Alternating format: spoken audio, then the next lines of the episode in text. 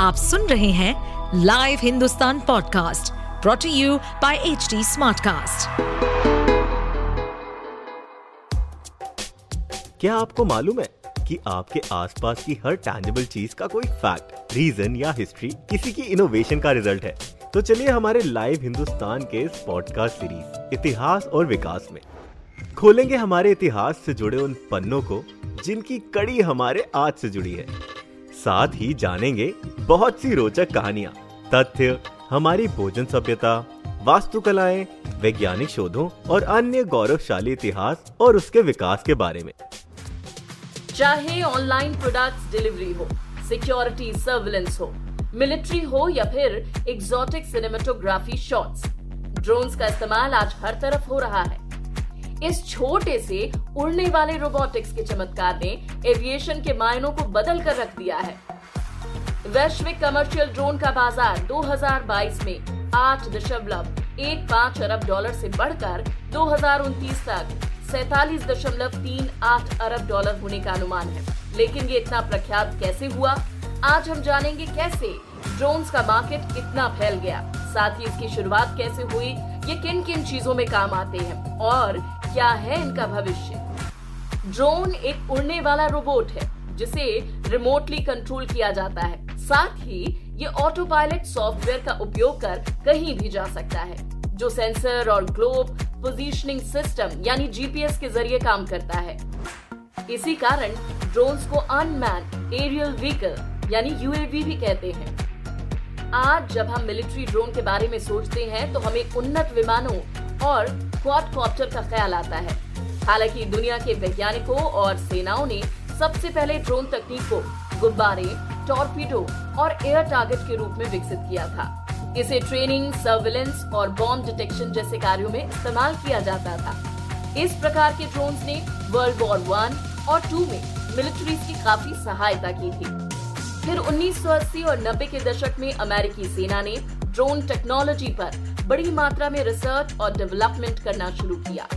Non military purpose के लिए drone का पहला उपयोग 2006 में शुरू हुआ। उसी वर्ष फेडरल एविएशन एडमिनिस्ट्रेशन यूएस ने अपना पहला कमर्शियल ड्रोन परमिट जारी किया था।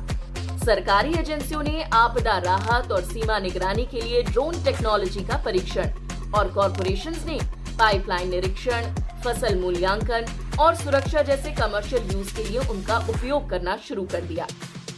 2013 में जब अमेजन ने डिलीवरी के लिए ड्रोन का उपयोग करने का फैसला किया, तब दुनिया भर में लोगों की इस टेक्नोलॉजी में दिलचस्पी और बढ़ गई।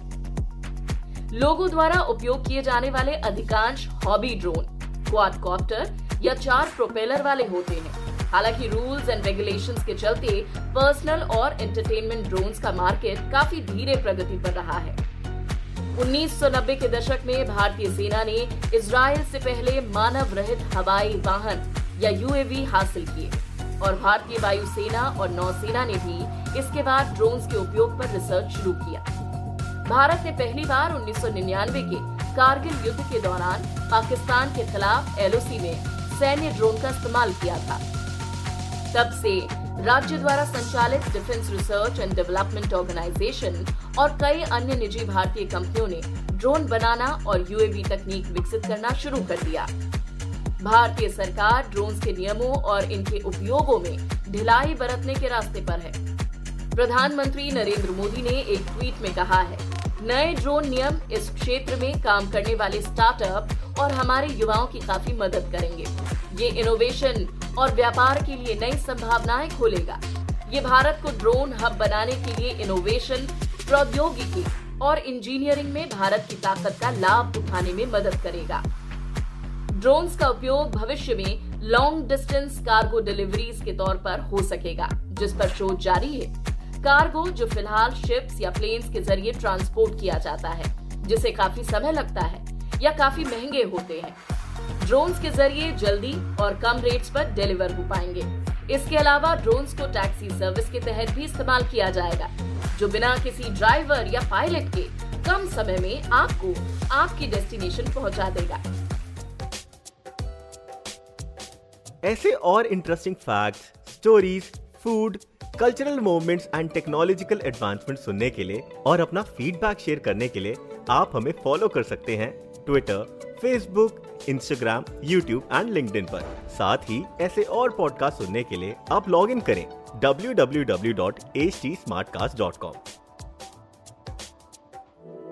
इस पॉडकास्ट पर अपडेटेड रहने के लिए हमें फॉलो करें एट एच हम सारे मेजर सोशल मीडिया प्लेटफॉर्म्स पर मौजूद हैं। और और ऐसे पॉडकास्ट सुनने के लिए log on to W W W dot H D smart cast dot com